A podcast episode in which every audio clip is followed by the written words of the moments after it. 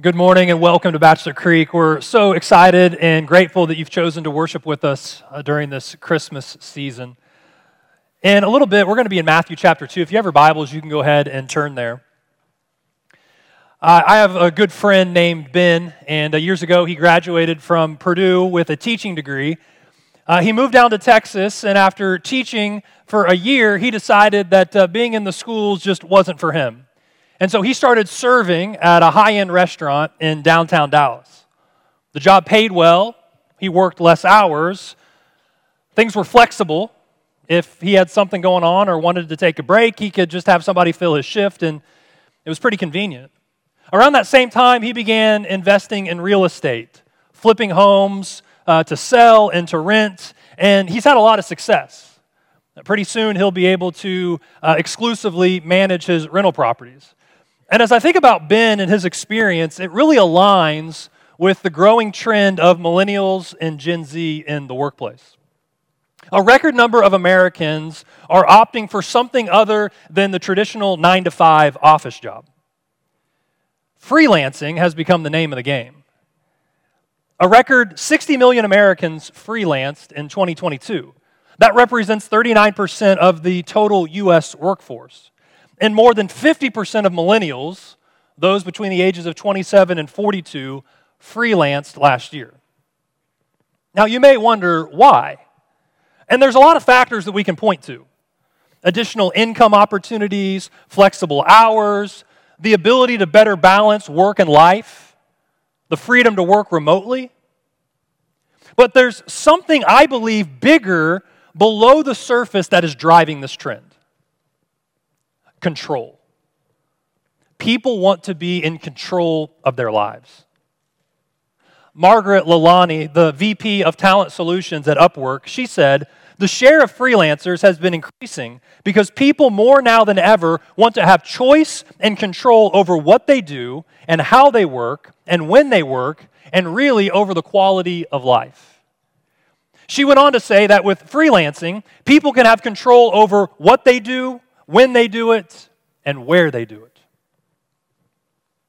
We love control. In sports, a good team does what? They take control. They control the tempo, they control the ball. A bad team is what? A bad team is out of control.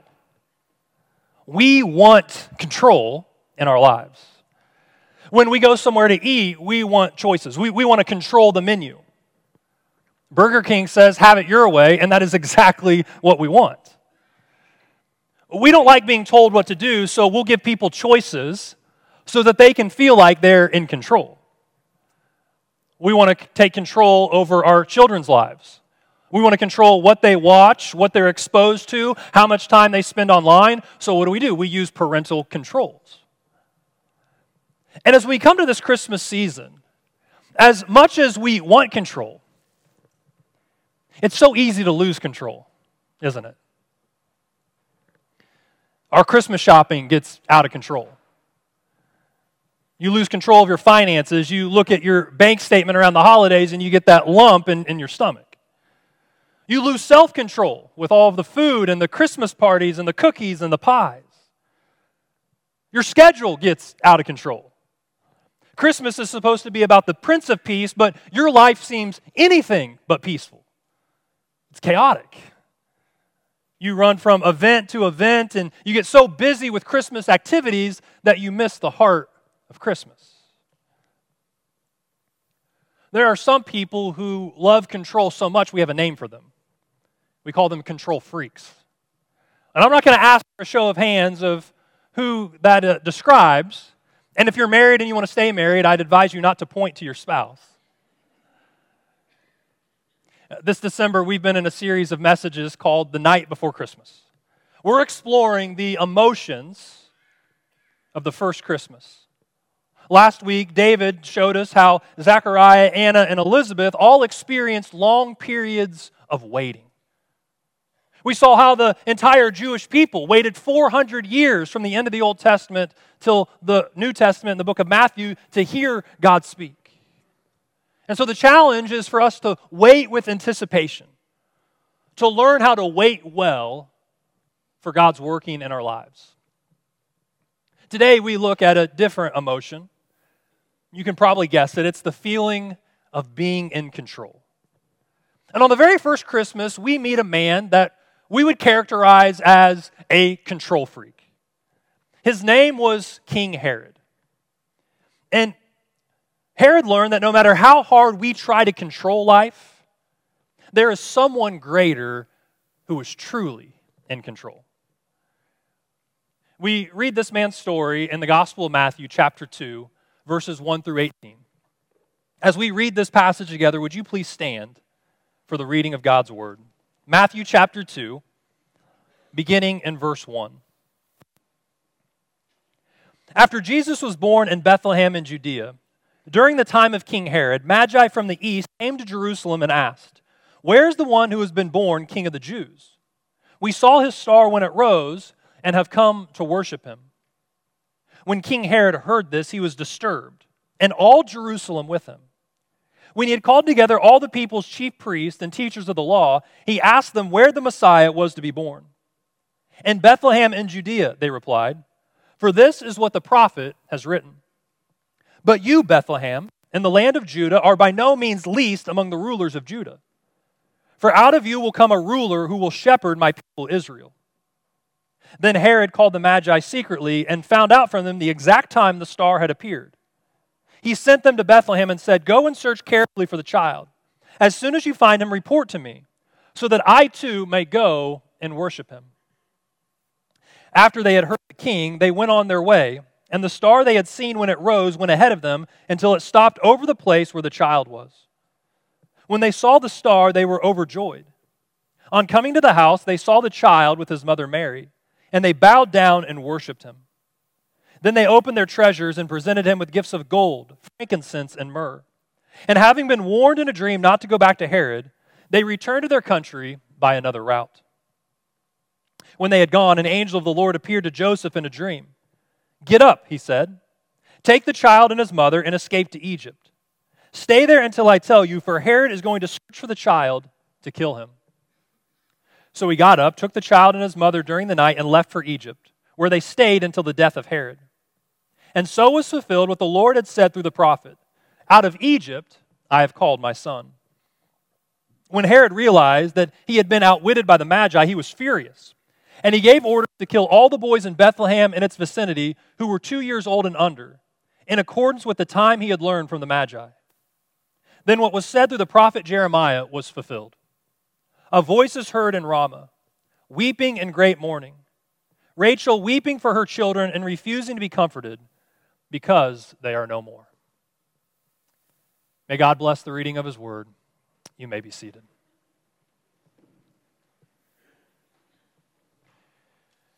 In Jesus' life, there were many who felt threatened by him. Nobody felt more threatened in Jerusalem than King Herod.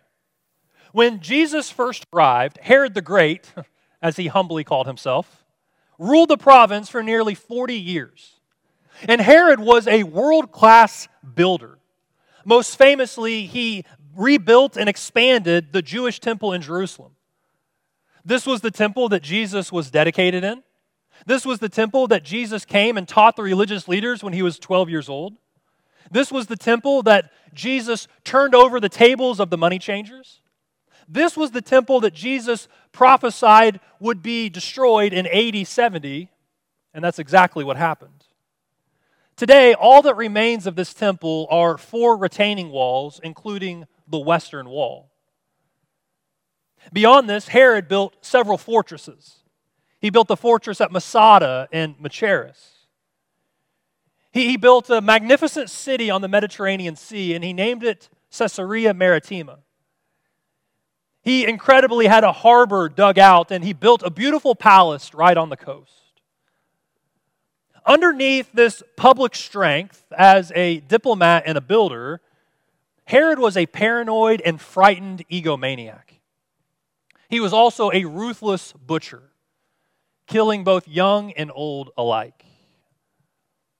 Matthew 2, verses 1 and 2 tells us After Jesus was born in Bethlehem in Judea, during the time of King Herod, Magi from the east came to Jerusalem and asked, Where's the one who has been born king of the Jews? We saw his star when it rose and have come to worship him. Those two verses stirred up a hornet's nest. Uh, do you see the problem in Herod's mind? He senses that he's about to lose power, lose control, and lose influence to this newborn king. Never mind the fact that Herod is around 70 and this is an infant.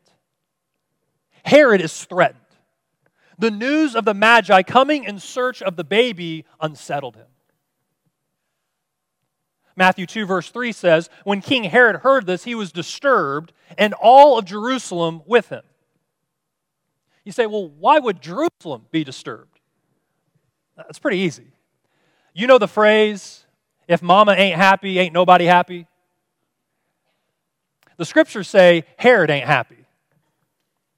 Uh, let me explain further. When Herod took the throne, his first act of leadership was to have the entire Jewish Sanhedrin put to death. The Sanhedrin is the Jewish Supreme Court. That's 70 of the top religious leaders in Jerusalem. Later, he put to death his brother in law, his mother in law, his wife, and three of his own sons, all for fear that they might want to undermine his position. Caesar Augustus once sarcastically commented that it was safer to be Herod's pig than his son. No wonder all of Jerusalem was disturbed with Herod. He's the perfect example of power gone bad. He abused power for personal gain. There are some people who never learn how to handle power correctly. Herod let power get to him, and he was so paranoid about his throne, his ego, that he saw Jesus Christ as a threat. We continue in verse 7. Herod called the Magi secretly and found out from them the exact time the star had appeared. He sent them to Bethlehem and said, Go and search carefully for the child. As soon as you find him, report to me so that I too may go and worship him. Herod's immediate response to the Magi was to attempt to manipulate them into divulging the location of his rival. But after they visit the baby, the Magi don't return to Herod because God warns them in a dream. They begin to realize that a new king is always a threat to those who love power.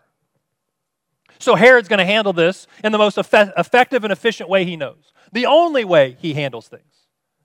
The scriptures tell us that he places an edict that initiates one of the most heinous acts in all of the Bible. That this will blow your mind as he tries to find this new king. Look at verse 16. When Herod realized that he had been outwitted by the Magi, he was furious. And he gave orders to kill all the boys in Bethlehem and its vicinity who were two years old and under, in accordance with the time he had learned from the Magi.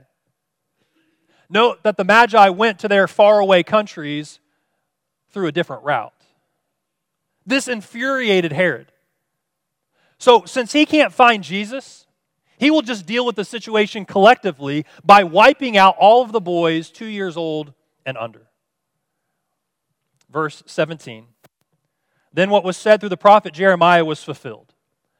A voice is heard in Ramah, weeping in great mourning. Rachel weeping for her children and refusing to be comforted because they are no more. What a senseless tragedy. Try to imagine the sounds of those experiencing such great loss. The emotional screams of parents as their children are murdered before their eyes. If you're here today and you have a son or a grandson who is two years old or under, would you raise your hand? Can you feel the heartache perpetrated by Herod? dozens of deaths. If Herod wasn't hated before, from that day on, I guarantee you, he was despised. But he didn't get the baby Jesus because an angel of the Lord warned Mary and Joseph, and they fled to Egypt with the baby. You see, there's a lesson that we should all learn from this story. A human plot cannot stop a divine plan. The full Christmas story, it's so much more than a quiet and peaceful nativity scene. It's a raving ruler, a fugitive family, and dozens of tombstones with the names of babies and toddlers on them. Herod wasn't about ready to give up his throne. The Romans helped him come to power because they loved his merciless efficiency in extracting taxes. Herod was ruthless. Toward the end of his reign, some five days before his impending death, he arrested all of the leading citizens of Jerusalem and he left orders that they were to be executed at his death. He knew that no one would weep with him without this other tragedy taking place at the same time. Herod is a troubling illustration of self absorption on steroids. But today, while he's dead, his spirit still lives on. Herod typifies many people in our world today.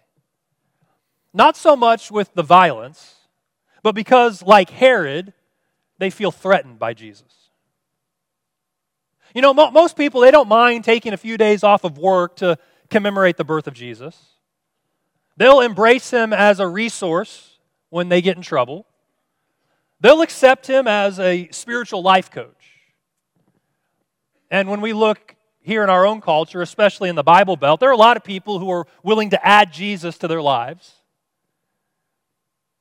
They're willing to, to, to call themselves Christian.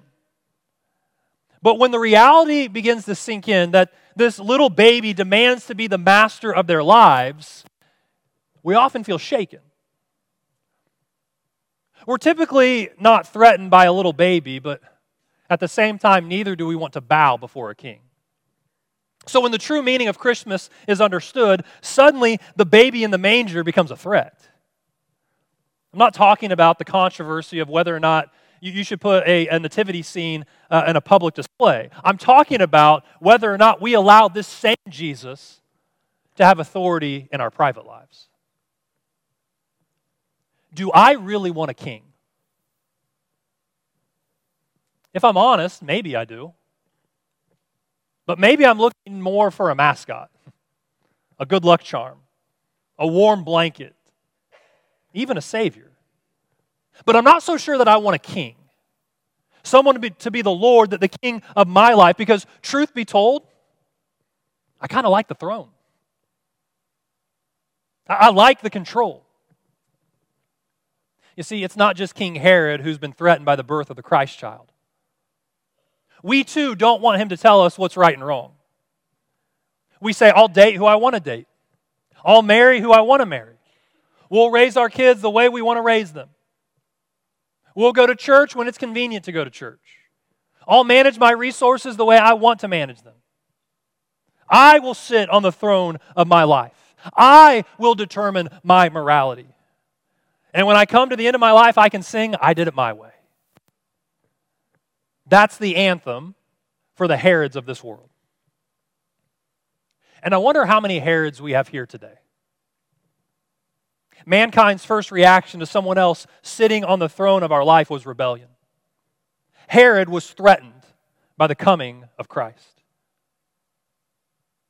Let's not make the same mistake.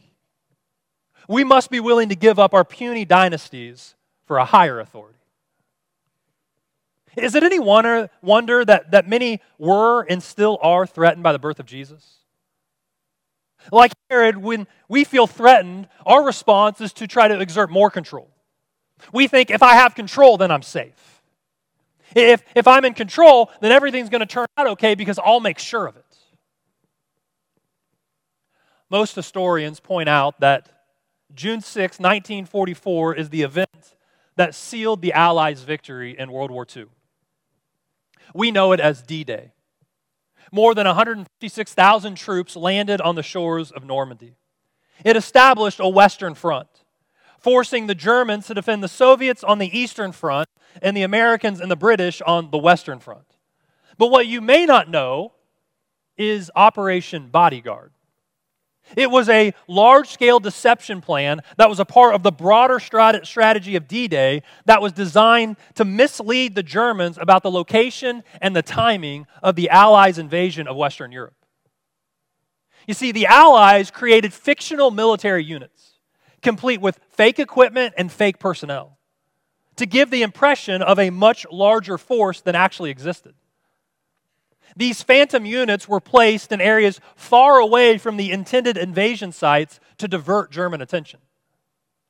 The Allies also generated a significant amount of false radio traffic, including messages discussing fictional troop movements, equipment deployment, and military strategies. This was intended to confuse German signals intelligence and make it difficult for them to determine the location of the impending invasion. But here's my favorite. In the lead up to D Day, the Allies deployed inflatable dummy paratroopers and equipment.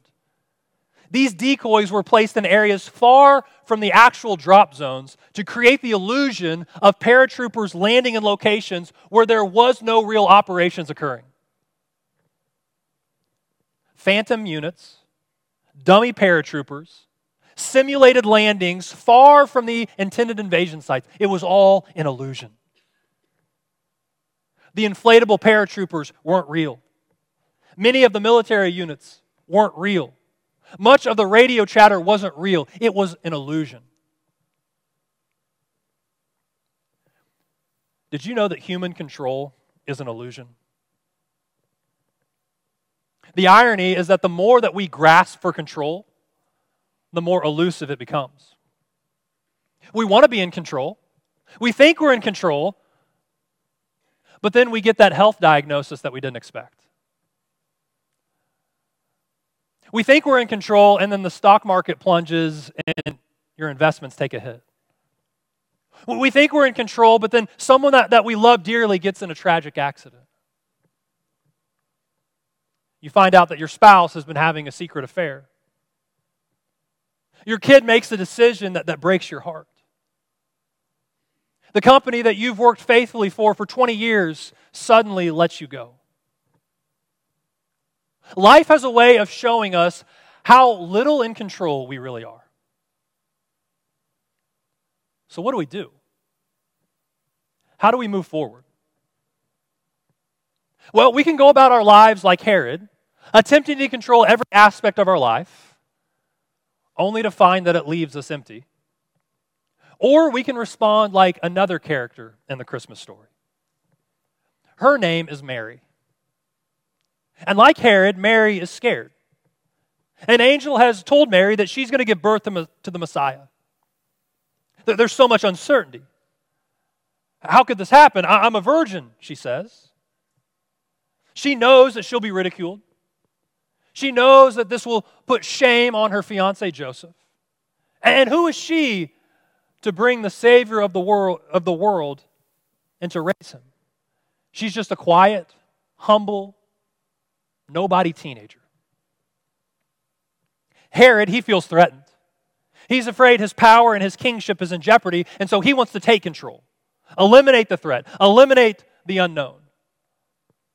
And so he orders the execution of every boy two years old and under in the vicinity of Bethlehem. But Mary, instead of taking control, she surrenders it. In Luke chapter 1, verse 38, she says, I am the Lord's servant.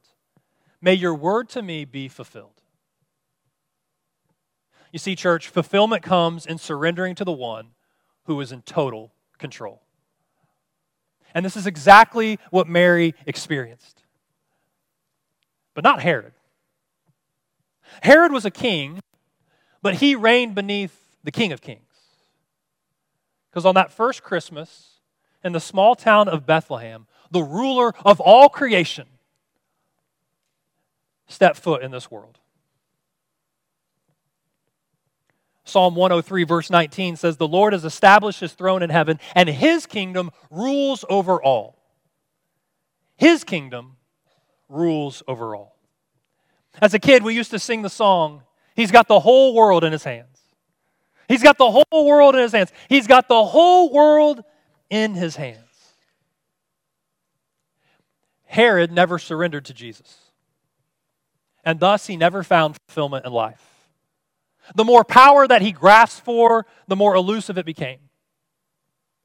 His money, his power, his great building projects, they all left him cold, heartless, and empty. But in her surrender, Mary burst out into praise. She recalls all that the Lord has done. I want you to notice how many times Mary says, He has in her song. God has done, God has acted, He is in control.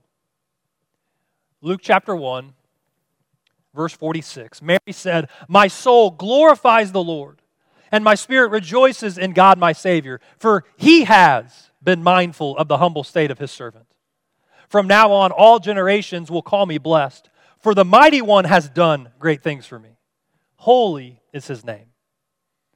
His mercy extends to those who fear him from generation to generation. He has performed mighty deeds with his arm. He has scattered those who are proud in their inmost thoughts. He has brought down rulers from their thrones, but has lifted up the humble. He has filled the hungry with good things, but has sent the rich away empty. He has helped his servant Israel, remembering to be merciful to Abraham and his descendants forever, just as he promised our ancestors. What Mary teaches us is that Christmas is really about giving up control not gaining control. So I wonder how you're approaching Christmas this year.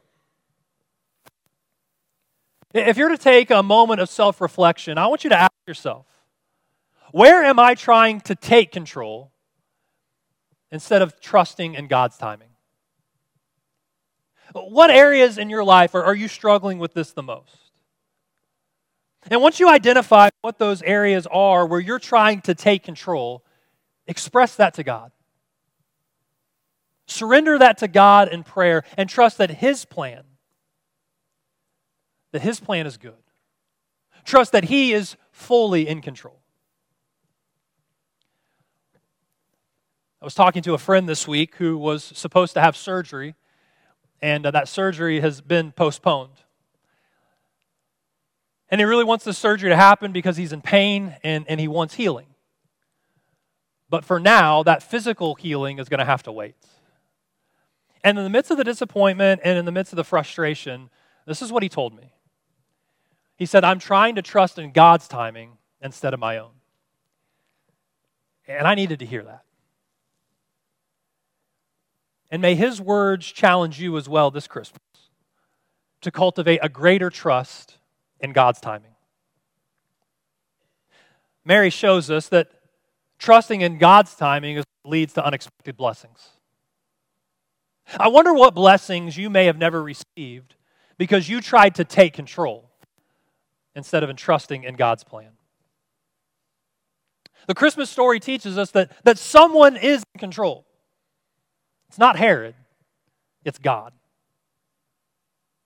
And it's actually much better that way. You know, Herod wouldn't be the last Jewish leader to try to take control of Jesus' life. The baby Jesus grew up to be a man. He was 33 years old in Jerusalem, and the religious leaders, the high priest, like Herod, they felt threatened by Jesus.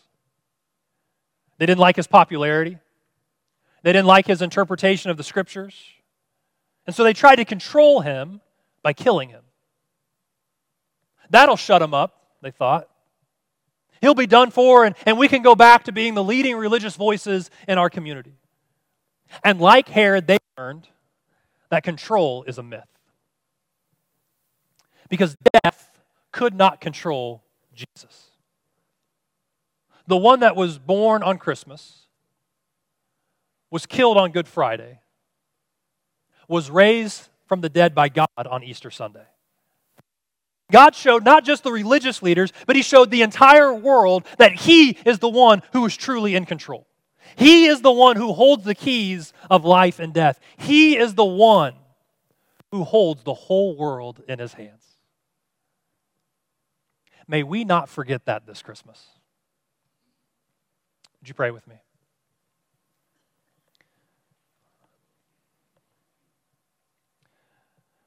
Father, you are God and we are not. You are in control. We have the illusion of control. We, we think that we're in control. But God, I pray that so much of the frustration and disappointment that we experience, and oftentimes it's around the holiday season, is a result of us from trying to take control instead of giving up control. God, I pray that we would surrender our lives to you. We would surrender control to you. You came to earth to be our Savior, but more than that, you came to be a King, to be Lord of all. And God, I pray that your Lordship would reign supreme in our hearts. If there's anyone here today who's never surrendered their life to you and trusted in Jesus Christ to be Savior and Lord, I pray that today would be that day. That every single one of us would come before you and bow before you as King, King of kings and Lord of lords, deserving and worthy of all praise. That's our prayer this Christmas. In Jesus' name we pray. Amen.